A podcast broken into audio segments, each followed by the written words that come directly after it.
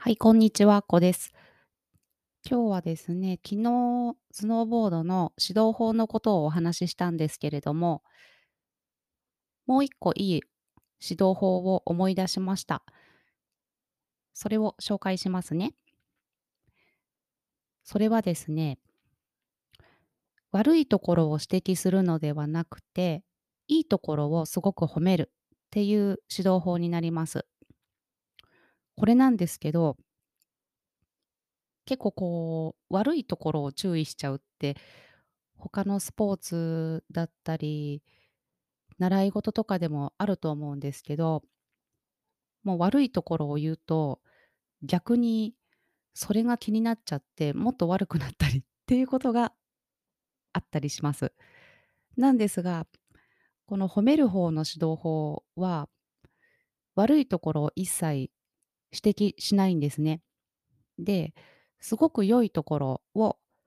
あ、ここすごいいいですね。あ、すごいいい、いい感じですね。みたいな感じで、すごく褒めるんですね。そうすると、なぜか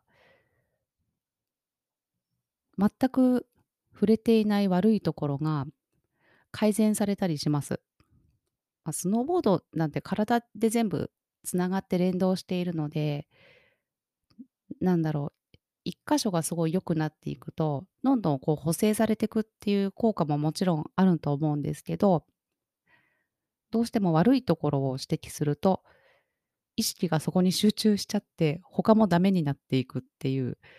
現象は結構ありました。なので、これを普段のことに置き換えて考えると、もう苦手なことばっかりに集中するのではなくて、得意なこと、得意なことをもっと強化したり、極めたりっていうことを考えてみても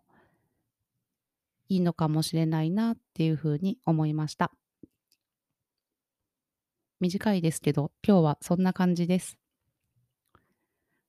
ではまた失礼します。あっこでした。